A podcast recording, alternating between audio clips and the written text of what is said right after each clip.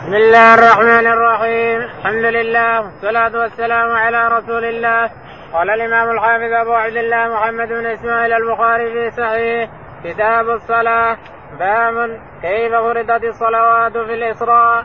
وقال ابن عباس حدثني أبو سفيان في حديثه نقلا فقال يأمرنا يعني النبي صلى الله عليه وسلم بالصلاة والصدق والعفاف.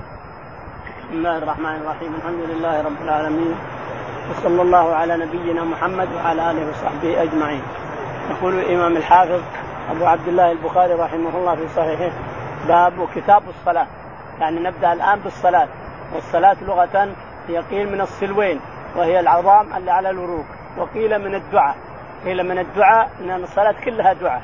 ولهذا يقول العربي الشاعر العربي يقول تقول بنتي وقد قدمت مرتحلا يا رب جنب أبي الأوصاب والوجع تقول عليك مثل الذي صليت. يقول بنته تبكي وهو مقدم إنه بيموت يعني غربه وتبكي عليه وهو مقدم لفراش الموت. وتبكي عليه. يقول لها تقول بنتي وقد قدمت مرتحلا للموت يعني. على تقول بنتي وقد قدمت مرتحلا. يا رب جنب أبي. الاوصاب الأوصاب والوجع يعني المرض والوجع. فعليك مثل اللي يعني الزمي صلاة مثل اللي صليتيها. يعني ادعي مثل دعائك. ادعي لي مثل ما كنت تدعين. فالصلاة في اللغة الدعاء. الصلاة في اللغة. أما الشرع فيها الأفعال المعروفة اللي فرضت في السماء. يقول البخاري رحمه الله باب كيف فرضت الصلوات في الإسراء. كيف فرضت الصلوات الخمس. أسري بالنبي عليه الصلاة والسلام كما تعلمون يقال إنه من الحجر ويقال من بيت أم هانة هنا.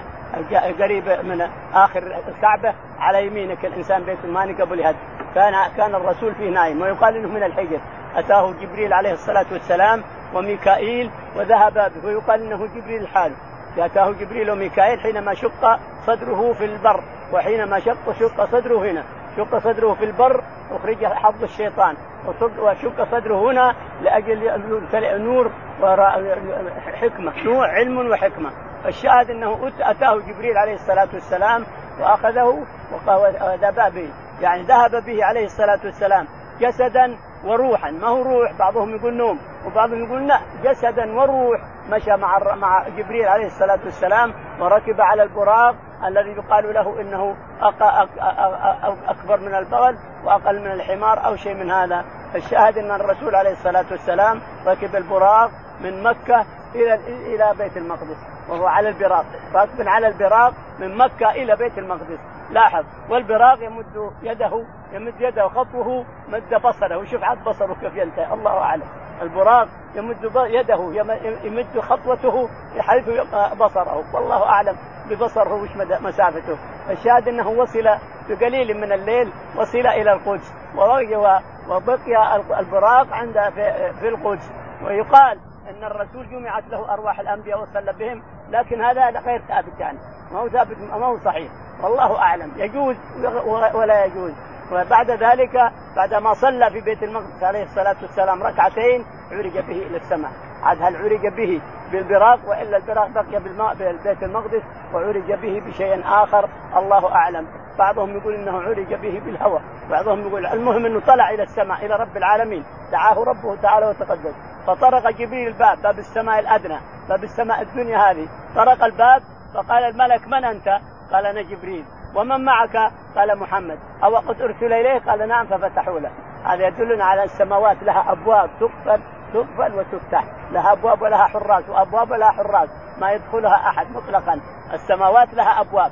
تطرقها من أراد من الملائكة أن يدخل أو يخرج. تستأذن من الحارس.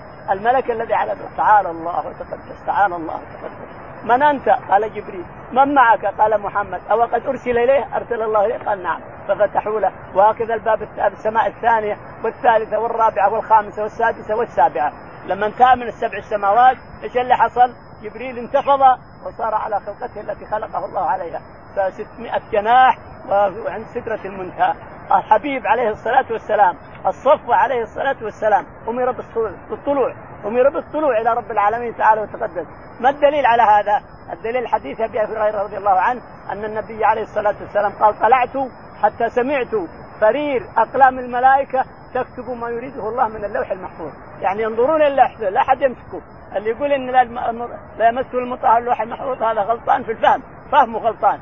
اللوح المحفوظ دره من عند رب العالمين لا يمسها أحد ولا يقربها أحد حتى الملائكة من بعيد. يقول سمعت صرير أقلام الملائكة تكتب ما يكتبه الله ما يقضيه الله في اليوم والليلة. تكتب الملائكة ما يقضيه الله في اليوم والليلة. يعني كل يوم يطلعون اللوح يكتبون ما يقضيه الله في هذه الليلة وغدا أو أو بالنهار وليلته إلى آخره. الشاهد حتى سمعت صرير أقلام الملائكة تكتب من تنقل من اللوح المحفوظ. ثم بعد ذلك قال الله له تعالى وتقدس فرض عليه الصلوات الخمس. فرض عليه خمسين صلاة. فرض الله تعالى عليه خمسين صلاة. فنزل إلى السماء الخامسة وجد موسى عليه الصلاة والسلام. موسى كله بركة. موسى عليه الصلاة والسلام كله بركة. قال ما الذي حصل يا محمد؟ قال فرض عليه خمسين صلاة. قال ارجع ربك واسأله التخفيف فإن أمتك أضعف من أمتي. جادلت الناس وعاصرت الناس ما يرضون. ارجع خلوه يخفف عنك. يقول فرجعت إلى ربي فوضع عشرا. ثم رجعت إلى موسى فرجعني إلى ربي فوضع عشرا. حتى وصلت إلى خمس حتى وصل الروح يروح ويرجع. يروح الرب ويرجع إلى موسى. موسى إلى ربه.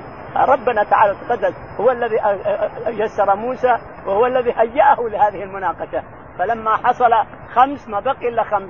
قال موسى رجع حتى الخمس كثير. حتى الخمس أوقات كثير. قال والله استحييت يا موسى. فلما تعدى على موسى قال فرضت فريضتي وخففت خففت عن عبادي ولهم بكل صلاة خمس عشر صلوات. لك بكل صلاة عشر. فمعناها أن أجرك خمسين. هي الخمس لكن أجرنا خمسين فيها الخمس. أجرنا خمسين. ولاحظوا يا إخواني أن صلاتك وقت واحد هنا كأنك عشت خمسين سنة في غير مكة. كأنك عشت خمسين سنة وصليت خمسين سنة في غير مكة. صلاة واحدة هنا. ليش؟ لأنها بمئة ألف. الصلاة الصلاة الواحدة بمئة ألف. فكأنك عشت في غير مكة خمسين سنة وأنت تصلي. انظر فضل الله وكرمه وتأباه على هذه البلاد وأهلها. نعم.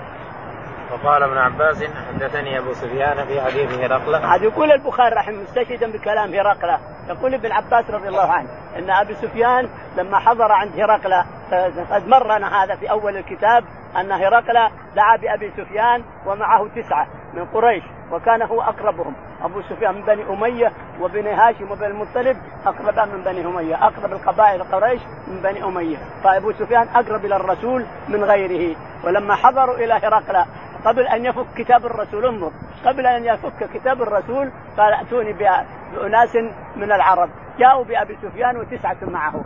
فقال للترجمان كل التسعة اللي معه يقفون وراءه وهو يصير وجهه علي وهم يقفون وراءه وإذا قال كلمة أو كذب أو شيء يردون عليه يردون عليه لأن وجهه العلي أنا ما يستحون إذا كان وجهه علي ما يستحون النبي سفيان حتى لو كان رئيسهم.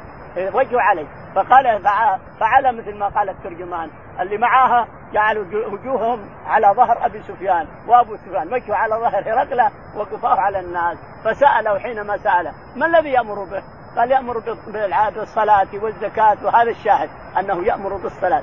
هذا الشاهد الحديث أن الرسول عليه أمر وأنه بعث يأمر بالصلاة والزكاة والعفاف والأمر بالمعروف والنهي عن المنكر وسألوا أسئلة مرتنا كذا يتبعها الضعفاء ولا الفقراء الضعفاء؟ هل قال أحد قبله؟ قال لا. هل هل هو نسبه؟ قال من أشرف أشرف قريش إلى آخره. في 12 مسألة أو 15 مسألة في رقلة على كبر عقله.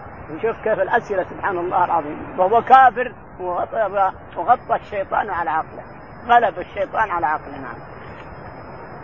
قال رحمه الله دثنا يحيى بن بكير قال حدثنا الليث يونس بن شهاب عن أنس بن مالك رضي الله عنه قال كان أبو ذر يحدث أن رسول الله صلى الله عليه وسلم قال خرج عن سقف بيتي وأنا بمكة فنزل جبريل ففرج صدري ثم غسله بماء زمزم ثم جاء بطقس من ذهب ممتلئ حكمة وإيمانا فأفرغه في صدري ثم أطلقه ثم أخذ بيدي فعرج به إلى السماء الدنيا فلما جئت إلى السماء الدنيا قال جبريل لخازن السماء افتح. قال من هذا؟ قال هذا جبريل. قال هل معك أحد؟ قال نعم معي محمد صلى الله عليه وسلم. فقال أرسل إليه قال نعم. فلما فتح علون السماء الدنيا فإذا رجل قاعد عن يمينه أسودة وعلى يساره أسودة. إذا نذر قبل يمينه ضحك وإذا نذر نذر قبل يساره بكى. فقال مرحبا بالنبي الصالح والابن الصالح. قلت لجبريل من هذا؟ قال هذا آدم عليه السلام وهذه الاسد عن يميني وشمالي نسب بنيه فأهل اليمين منهم أهل الجنة والاسده التي عن شمالي أهل النار فإذا نذر عن يمينه ضحك وإذا نذر شمالي وإذا نذر قبل شماله بكى حتى أخرج به إلى السماء الثانية فقال لخازنها افتح فقال له خازنها مثل ما قال الأول ففتح قال أنس فذكر أنه وجد في السماوات آدم وإدريس وموسى وعيسى وإبراهيم صلوات الله عليهم ولم يثبت كيف منازلهم غير أنه ذكر أنه وجد آدم في السماء الدنيا وإبراهيم في السماء السادسة. قال أنس فلما مر جبريل بالنبي صلى الله عليه وسلم بإدريس قال مرحبا بالنبي الصالح والأخ الصالح. فقلت من هذا؟ قال هذا إدريس. ثم مررت بموسى. فقال مرحبا بالنبي الصالح والأخ الصالح. قلت من هذا؟ قال هذا موسى. ثم مررت بعيسى. فقال مرحبا بالاخ الصالح والنبي الصالح. قلت من هذا؟ قال هذا عيسى. ثم مررت بإبراهيم. وقال مرحبا بالنبي الصالح والابن الصالح. قلت من هذا؟ قال هذا إبراهيم صلى الله عليه وسلم. قال ابن شهاب. فأخبرني ابن حزم أن ابن عباس وأبا حبة الأنصاري كانا يقولان قال النبي صلى الله عليه وسلم ثم يورج بي حتى ظهرت لمستوى اسمع فيه صريف الأقلام. قال ابن حزم وأنس بن مالك قال النبي صلى الله عليه وسلم ففرض الله على أمتي خمسين صلاة فرجعت بذلك حتى مررت على موسى فقال ما فرض الله لك على أمتك؟ قلت فرض خمسين صلاة. قال فارجع إلى ربك فان امتك لا تطيق ذلك. فراجعني فوضع شطرها. فرجعت إلى موسى قلت وضع شطرها. فقال راجع ربك فان امتك لا تطيق. فراجعت فوضع شطرها. فرجعت إليه فقال ارجع إلى ربك فإنك فان امتك لا تطيق ذلك. فراجعت فقال هي خمس وهي خمسون. لا يبدل قول لدي. فرجعت إلى موسى فقال راجع ربك فقلت استحييت من ربي.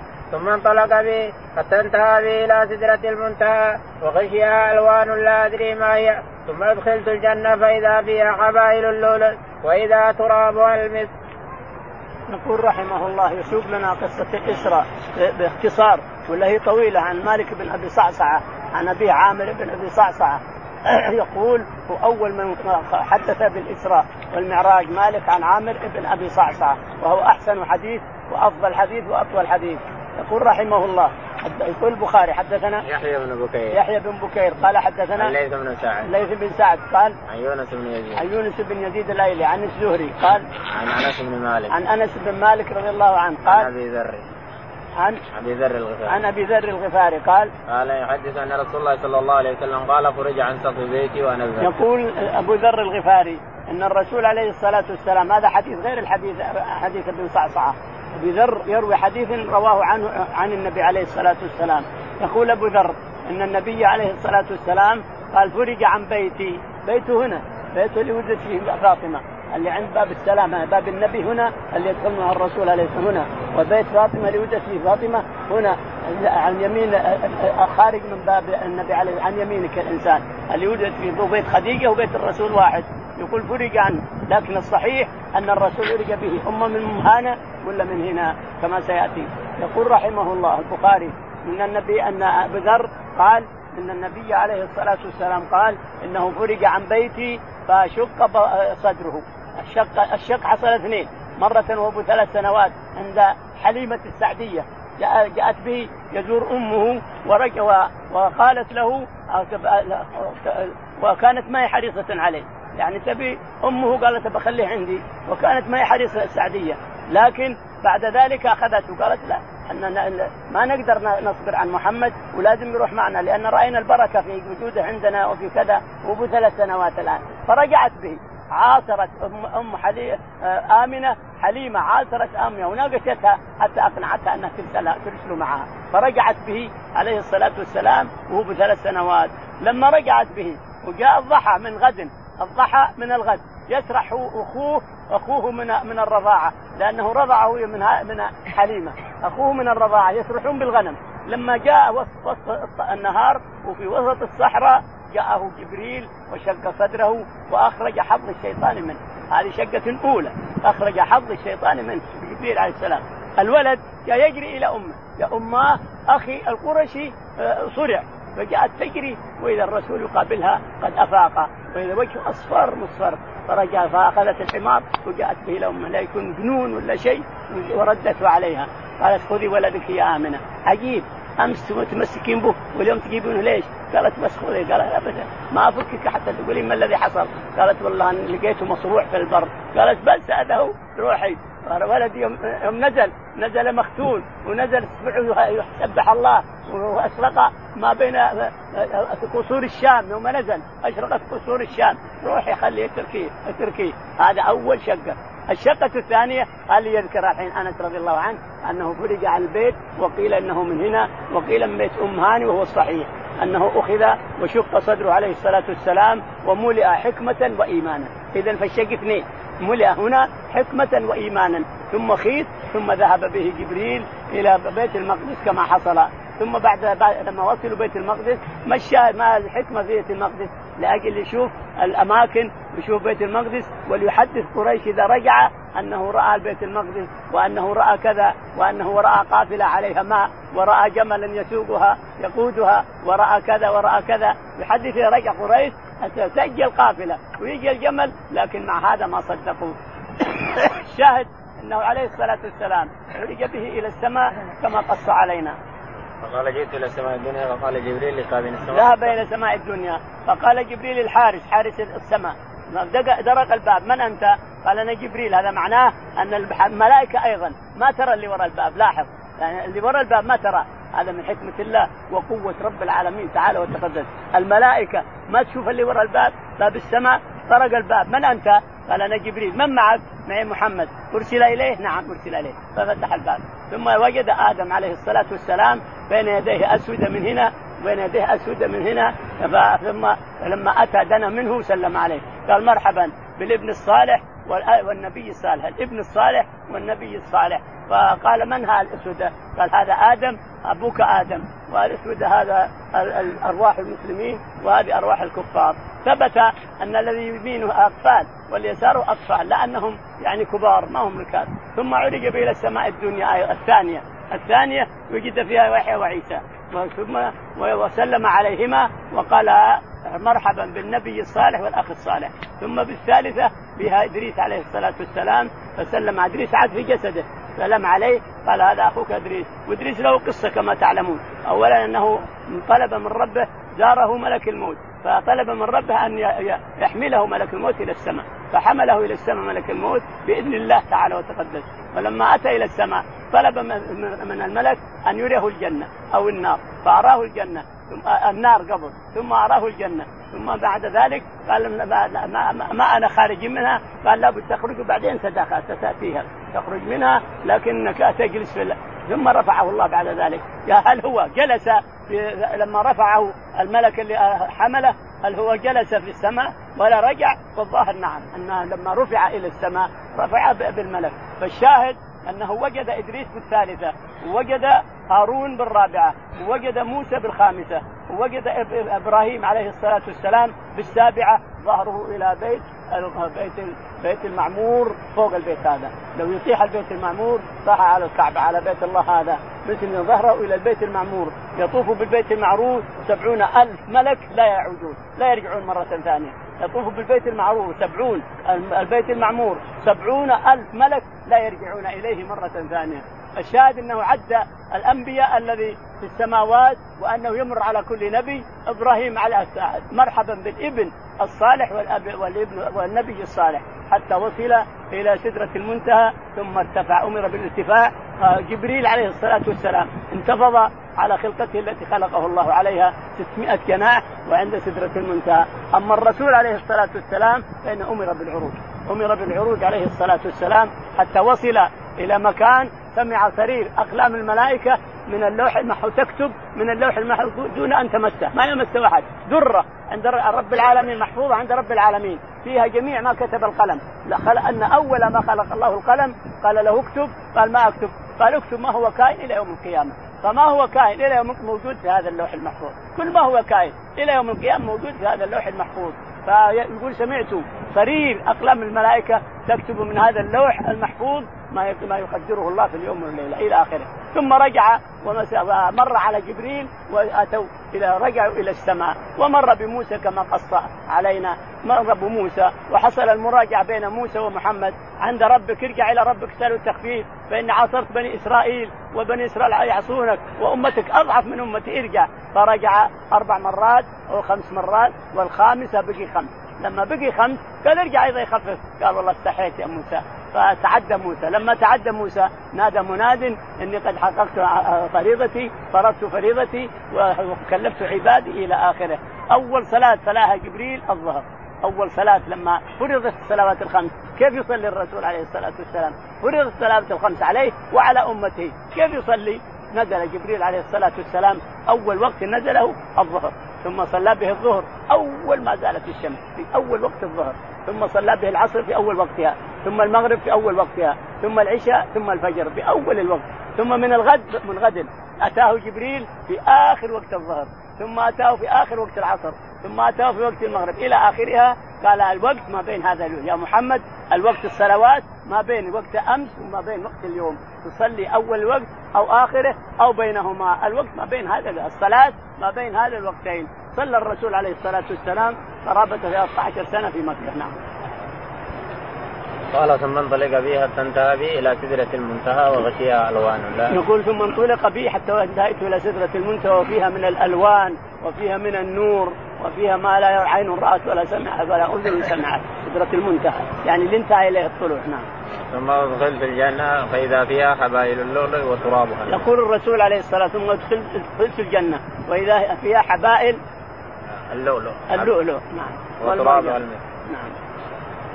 ثم؟ وترابها المسك. وترابها من المسك لا قال رحمه الله دثنا عبد الله بن يوسف قال أخبرنا مالك عن صالح بن كيسان عن عروة بن الزبير عن عائشة أم المؤمنين رضي الله عنها قالت فرض الله الصلاة حين فرضها ركعتين ركعتين في الحضر والسفر فوقدت صلاة السفر وزيد في صلاة الحضر. يقول البخاري رحمه الله حدثنا عبد الله بن يوسف. عبد الله بن يوسف التنيسي قال حدثنا مالك قال حدثنا صالح بن كيسان. صالح بن كيسان عن عروة بن الزبير. عن عروة بن الزبير عن عائشة. عن عائشة رضي الله تعالى عنها أنها قالت فرضت الصلوات حينما فرضت الخمس تقصد اللي لها الأربع يعني فرضت هي على ركعتين ركعتين كل الصلوات على ركعتين ركعتين فزيد في صلاة الحضر وفرت الصلاة السفر على اثنين اثنين. نعم. باب وجوب الصلاة في الثياب وقول الله تعالى خذوا زينتكم عند كل مسجد ومن صلى مضطعفا في ثوب واحد ويذكر عن سلمة بن الأكوى رضي الله عنه أن النبي صلى الله عليه وسلم قال يزره ولو بشوكة في إسناده نظر ومن صلى في الثوب الذي يجامع فيه ما لم ير هذا وأمر النبي صلى الله عليه وسلم لا يطوف بالبيت عريان. نلاحظ أن الحديث الأول عن عائشة أنه من قولها لأنه من كلام الرسول. يعني زيد وما زيد وقصر وما قصر من قول عائشة لا انه من كلام الرسول. ولهذا خالفها كثير من الصحابة. صلى جبريل عليه الظهر أربع والعصر أربع. هذا اللي قاله الصحابة. أما عائشة فترى انه أنه جبريل صلى اثنين واثنين واثنين.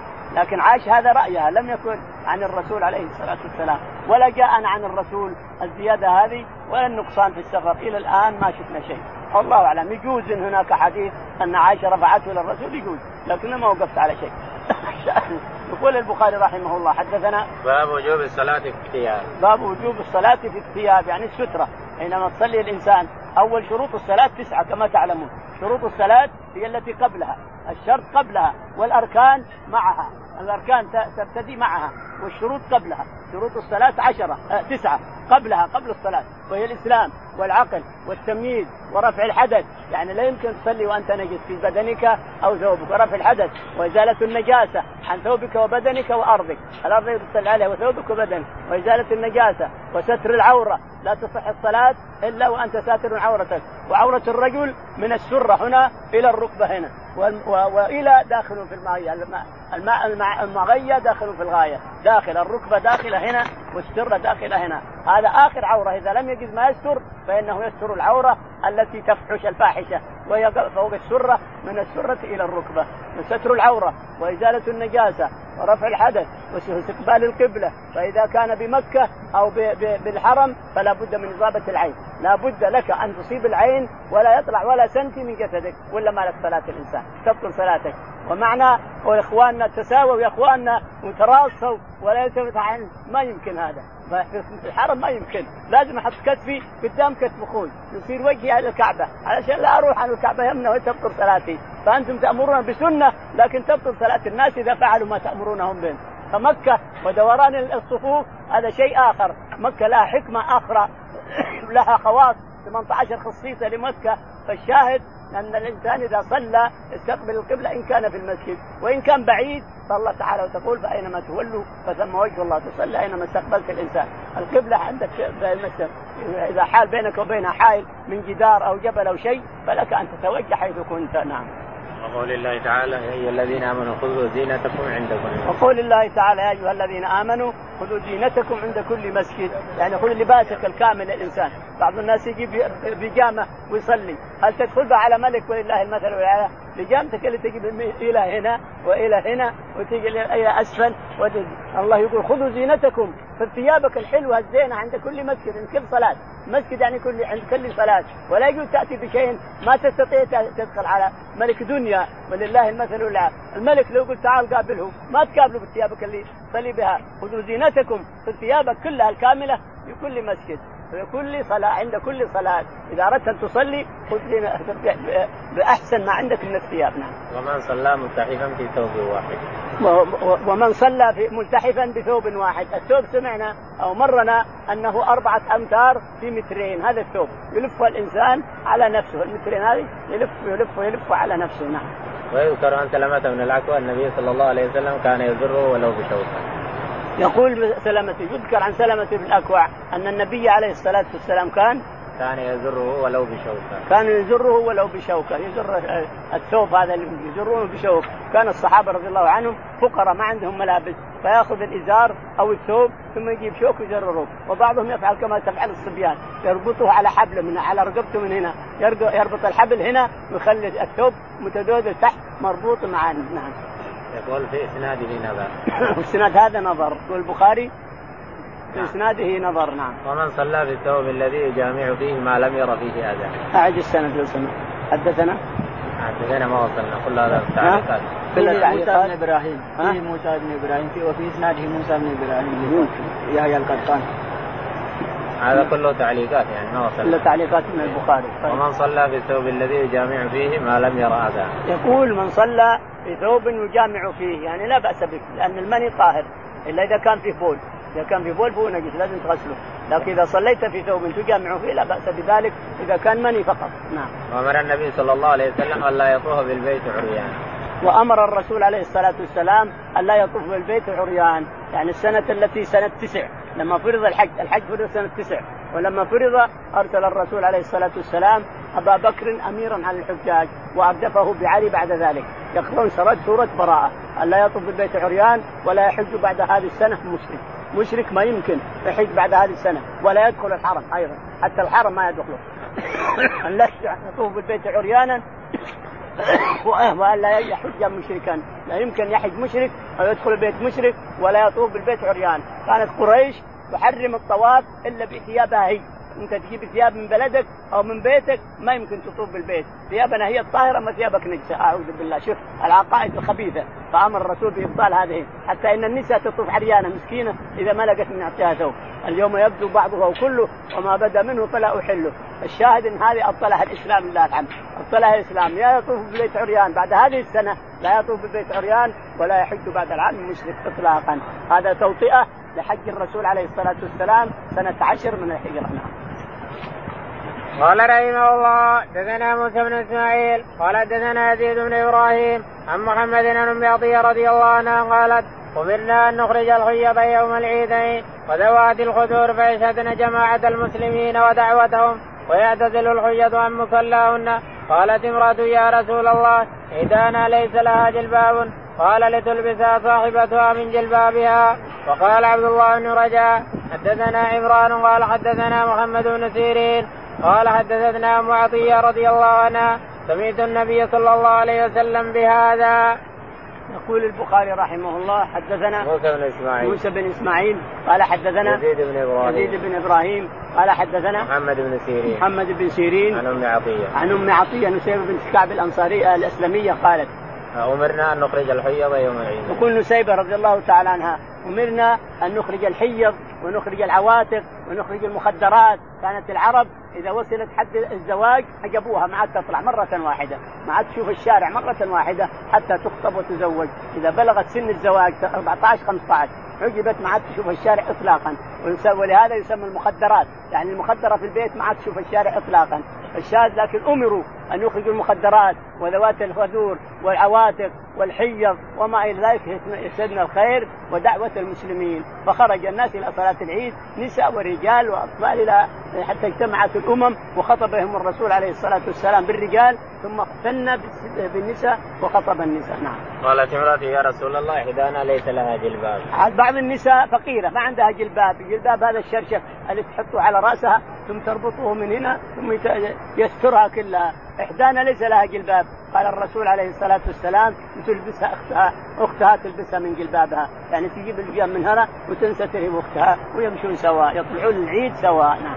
وقال عبد الله بن رجاء حدثنا عمران. وقال عبد الله بن رجاء إلى مسجد العيد يحضرنا الخير ودعوة المسلمين. نعم. باب عقد الإزار على القفا في الصلاة. وقال أبو حازم عن سهل رضي الله عنه صلوا مع النبي صلى الله عليه وسلم عاقد ازرهم على هواتكهم قال رحمه الله دثنا أحمد بن يونس قال دثنا عاصم بن محمد قال دثني واقد بن محمد عن محمد بن المنكدر قال صلى جابر بإزار قد عقده من قبل كفاه وثيابه موضوعة على المشجب قال له قائل تصلي في إزار واحد. فقال إني صنعت ذلك ليراني أحمق مثلك وأينا كان له ثوبان على عهد النبي صلى الله عليه وسلم. يقول البخاري رحمه الله باب عقد الإزار على عقد الإزار يلبس الإزار. الإزار ما عنده رداء رداء ما عنده ما عنده إلا إزار. يلبس الإزار هنا ثم يربطه ثم يحط رقبته من وراء من هنا ويربط الحبل من رقبته مثل ما يعمل بالصبيان اليوم. لما يخلون الثوب عليه. الشاهد هذا فعل الصحابة رضي الله عنهم لأنهم فقراء رضي الله عنهم وأرضاهم. عاشوا عيشة الآخرة مو عيشة الدنيا. عاشوا رضي الله عنهم وأرضاهم. مع صفوة الخلق عيشة الآخرة لا عيشة الدنيا نعم. وقال أبو حازم عن سهل بن سعد. وقال أبو حازم عن سهل بن سعد الساعدي قال صلوا مع النبي صلى الله عليه وسلم عاقدي أجرهم على عواتق يقول صلوا مع النبي عليه الصلاة والسلام عاقدي أجرهم على عواتقهم. يعني العاتق واحد من العواتق مستور لكن الثاني مكشوف. وعاقدينه من وراء عاقدين الإزار من وراء مثل ما يفعل بالصبيان نعم رضي الله عنهم وأرضاهم. قال حدثنا أحمد بن يونس. يقول البخاري حدثنا أحمد بن يونس قال حدثنا عاصم بن محمد. عاصم بن محمد قال حدثنا واقد بن محمد. واقد بن محمد. عن محمد بن المنكدر. عن محمد بن المنكدر قال جئنا جابر رضي الله تعالى عنه زائرينه فحضرت الصلاة فقام وصلى بإزار عاقد الخيوط من وراء عاقد خيط من وراء لكنه ساتر واحد من الكتفين يقول وثيابه على المسجد على الشماعة ثيابه كلها ثيابه لباسه على على الشماعة يقول وصلى بنا إماما. صلينا وراه صلى بنا إماما. لما صلى قلنا ليس لك ثياب هنا؟ صلي بهذا. قال نعم يسألني جاهل جواهل مثلكم يريد أن يعلمكم ما كان الصحابة يفعلون مع الرسول عليه الصلاة والسلام.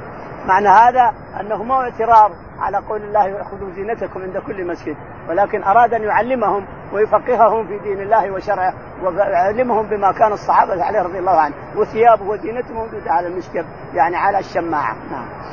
قال رحمه الله دثنا مطرف ومصعب قال دثنا عبد الرحمن بن أبي الموالي عن محمد بن المنكدر قال رأيت جابر بن عبد الله رضي الله عنهما يصلي في ثوب واحد فقال رأيت النبي صلى الله عليه وسلم يصلي في ثوب. يقول البخاري رحمه الله حدثنا مطرف بن عبد الله. مطرف بن عبد الله قال حدثنا عبد الرحمن بن أبي عبد الرحمن بن أبي الموالي. الموالي قال عن محمد بن المنكدر. عن محمد بن المنكدر قال رأيت جابر يصلي في ثوب واحد. يعني ما واحد ما عليه غيره ثوب واحد يصلي عليه. واللي سبق أنه رآه حازمه هنا بخيط من وراء. نعم. وقال رأيت النبي صلى الله عليه وسلم يصلي. وقال جابر رأيت النبي عليه الصلاة والسلام صلى بثوب واحد. يعني يجيب الثوب ثم يلفه على نفسه يلفه ثم يصلي. نعم. باب الصلاة في الثوب الواحد ملتحفا به. قال الزهري في حديثه الملتحف هو المتوشح وهو المخالف بين طرفيه على عاتقيه وهو الاشتمال وهو الاشتمال على منكبيه. قال قالت ام هانئ اتعب النبي صلى الله عليه وسلم بثوب وخالف بين طرفيه على عاتقيه قال رحمه الله حدثنا عبيد الله بن موسى قال حدثنا هشام بن عروان أبي عن عمر بن أبي سلمة رضي الله عنهما أن النبي صلى الله عليه وسلم صلى في ثوب واحد قد خالف بين طرفيه. يقول البخاري رحمه الله باب الصلاة في الثوب الواحد باب الصلاة في الثوب الواحد يخالف بين طرفيه على عاتقيه من هنا طرف الطرف هذا يحطه على اليسرى والطرف هذا يحطه على اليمنى ثم يصلي على كتف اليمنى وكتف اليسرى. ويصلي به وهو ثوب واحد ما عليه سروال ولا عليه هزار ولا شيء. ثوب واحد أربعة أمتار ومترين يلف يلف يلف كأنه كفن.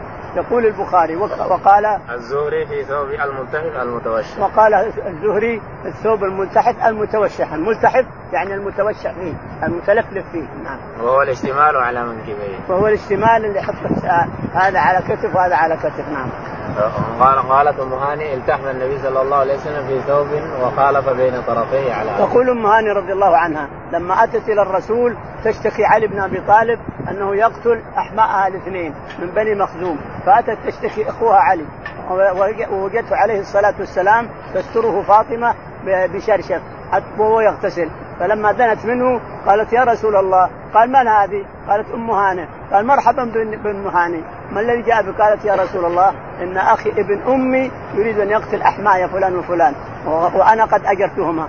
قال قد أجرنا من أجرت يا ام حاني تقول ثم قضى صلاته ثم التحف بثوب وصلى في بيتها هنا في بيت أم هاني. التحف بثوب واحد جعل طرفيها هنا, هنا طرف وهنا طرف وصلى في ثوب واحد. هذا الشاهد أنه صلى بثوب واحد ملتحف على طرفيه. نعم. حدثنا قال حدثنا عبيد الله بن موسى. حدثنا عبيد الله قال حدثنا هشام بن عروة. هشام بن عروة. عن أبيه. عن أبيه عروة عن عمر بن أبي سلمة. عن عمر بن أبي سلمة يعني ربيب الرسول نعم. النبي صلى الله عليه وسلم صلى في ثوب واحد قد خالف بين أن النبي عليه الصلاة والسلام صلى في ثوب واحد في بيت أم سلمة يعني لأنه ربيبه عمر فصلى في ثوب واحد مخالف بين طرفيه نعم.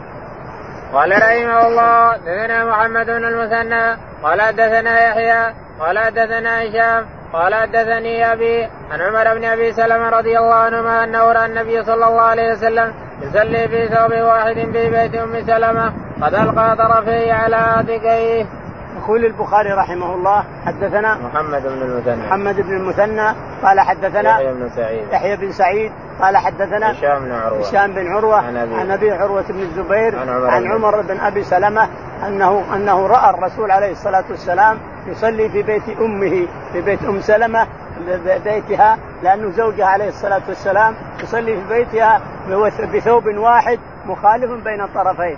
الطرف الأيمن حطه على الأيسر والأيسر حطه على الأيمن يصلي فيه ثوب واحد نعم قال رحمه الله دثنا عبيد بن إسماعيل قال دثنا أبو اسامه عن هشام عن أبي أن عمر بن أبي سلمة أخبره قال رأيت رسول الله صلى الله عليه وسلم يصلي في ثوب واحد مشتملا به في بيت أم سلمة وادعا طرفيه على عاتقيه. يقول رحمه الله مكررا ما سبق. حدثنا عبيد بن إسماعيل. عبيد بن إسماعيل. قال حدثنا أبو أسامة. أبو أسامة حماد. قال حدثنا هشام بن عروة. هشام بن عروة. عن ابي, عن أبي عروة بن الزبير عن عمر, عن عمر بن أبي سلمة أنه رأى النبي عليه الصلاة والسلام في بيتهم في بيت أمه أم سلمة. يصلي في ثوب واحد مخالفا بين طرفيه مخالفا بين طرفيه. لكن السؤال هنا الرسول عليه الصلاة والسلام قال لا يحتبي الرجل بثوب واحد.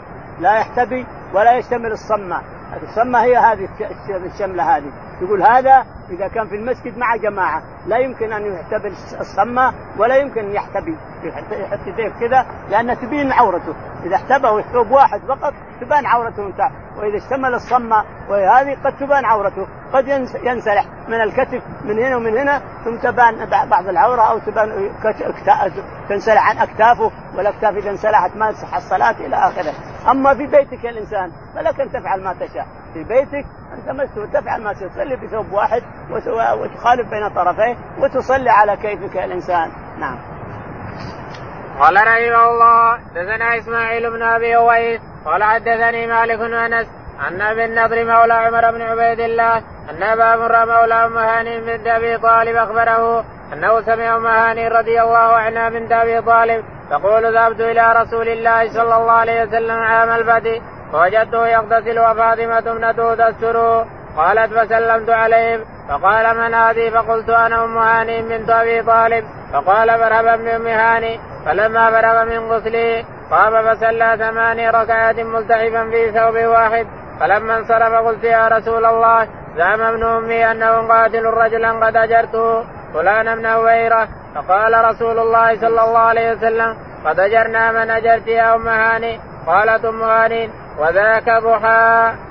يقول البخاري رحمه الله مرنا هذا الحديث ثلاث مرات. يقول حدثنا إسماعيل بن أبي ويس. إسماعيل بن أبي ويس قال حدثنا مالك قال أنا بالنظر أنا بالنظر سالم مولى آه، أبي عبيد. عمر بن عبيد. عمر بن أبي عبيد. قال حدثنا أبو مرة يزيد. أبو مرة قال آه، أنه سمع أم هاني من ذهبت إلى رسول أنه سمع أم هاني. أبو مرة هذا مولى عقيل بن أبي طالب اسمه يزيد. يزيد. قال حدث قول أبو مرة إن أم هاني ذهبت إلى الرسول عليه الصلاة والسلام عام فتح مكة. لما فتح مكة عليه الصلاة والسلام وتعلمون أن فتح مكة كان بالنهار. جلس الرسول من طلوع الشمس حتى آخر النهار ذلك اليوم. يقول لما حلت لي ساعة من النهار والساعة من طلوع الشمس حتى قريب الغروب هذه الساعة عند الذي ذكر الرسول. ثم عادت حرمتها اليوم كحرمتها بالأمس. حرمها الله يوم خلق السماوات والأرض.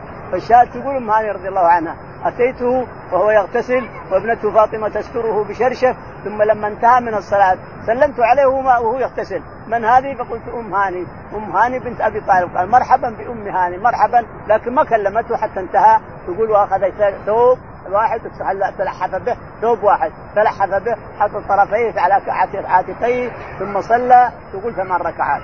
صلى ثمان ركعات الضحى وكان ذلك ضحى. يقول هاني صلى ثمان ركعات. هل هي صلاة الضحى؟ وأنه كان يصليها ثمان؟ يقول الله أعلم. إنما هذه صلى ثمان ركعات عام الفتح هذا شكر لرب العالمين حين فتح الله له مكة أم أنه يصلي الضحى؟ عائشة أنكرت أنه يصلي لكن لو أنكرت أو أنكر أنس فإن الصحابة قد رووا غير هذا. نعم.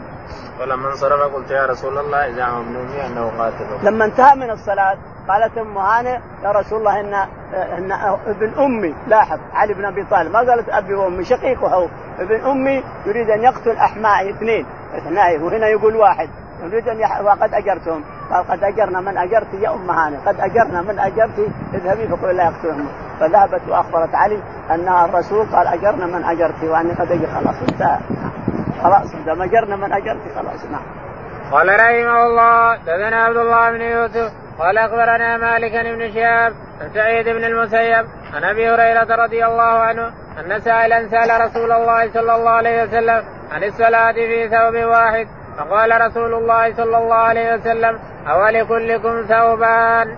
يقول البخاري رحمه الله حدثنا عبد الله بن يوسف. عبد الله بن يوسف قال حدثنا مالك بن مالك بن أنس قال حدثنا ابن شهاب. ابن شهاب الزهري قال عن سعيد بن المسيب. عن سعيد بن المسيب عن أبي هريرة. عن أبي هريرة رضي الله تعالى عنه أن رجلا قال للنبي عليه الصلاة والسلام يا رسول الله هل أصلي بالثوب الواحد؟ قال هل أو لكل أحد لكل واحد منكم ثوبان؟ ما كل واحد عنده ثوبين، نعم صل بالثوب الواحد، ما لكل واحد منكم ثوبان، ما عندهم ثياب، ما عندكم ثياب، أو لكل أو كل واحد عنده ثوبان، ما فيه إلا ثوب واحد، صلوا نعم. باب إذا صلى بالثوب الواحد فليجعل على عاتقيه. قال رحمه الله دثنا أبو عاصم عن مالك عن أبي الزناد عن عبد الرحمن الأعرج عن أبي هريرة رضي الله عنه أنه قال قال النبي صلى الله عليه وسلم لا يصلي أحدكم بالثوب الواحد ليس على عاتقيه شيء. يقول البخاري رحمه الله باب لا يصلي الرجل في الثوب الواحد ليس على عاتقه من شيء، لو سترت واحد من كتافك كفى، لكن كلهن لا، الصلاة باطلة، إذا كشفت اثنين صلاتك باطلة، يقول رحمه الله حدثنا أبو عاصم. أبو عاصم. قال حدثنا مالك. مالك. قال حدثنا أبو الزناد. أبو الزناد عبد الله. قال الأعرج. الأعرج عبد الرحمن. قال عن أبي هريرة. عن أبي هريرة رضي الله عنه أن النبي عليه الصلاة والسلام قال لا يصلي أن أحدكم في الثوب الواحد ليس على عاتقه منه شيء، يعني إذا كشفت عواتق الكتوف كلها انكشفت ملك صلاتك تبطل صلاتك، لابد من ستر واحد من الكتاب، واحد من اكتافك استره وغيره لك، أما تصلي وكتافك ما عليها شيء صلاتك باطلة. نعم.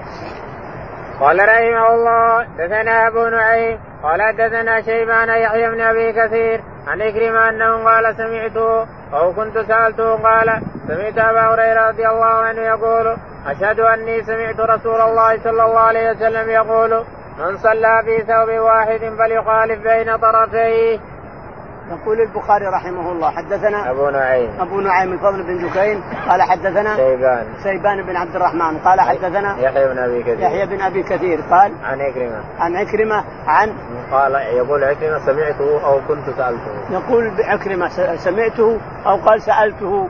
أن نعم. عن أبي قال سمعت أبا هريرة يقول أشهد أني سمعت الرسول. يقول سمعت أبا هريرة يقول أشهد أني سمعت الرسول عليه الصلاة والسلام يقول نعم. من صلى في ثوب واحد فليخالف بين طرفيه. من صلى في ثوب واحد فليخالف بين طرفيه. يعني يجعل طرف هنا وطرف هنا ولا يكشف. لكن لو انكشف واحد من الأكتاف جاز أنما اثنين لا باطل الصلاة. نعم.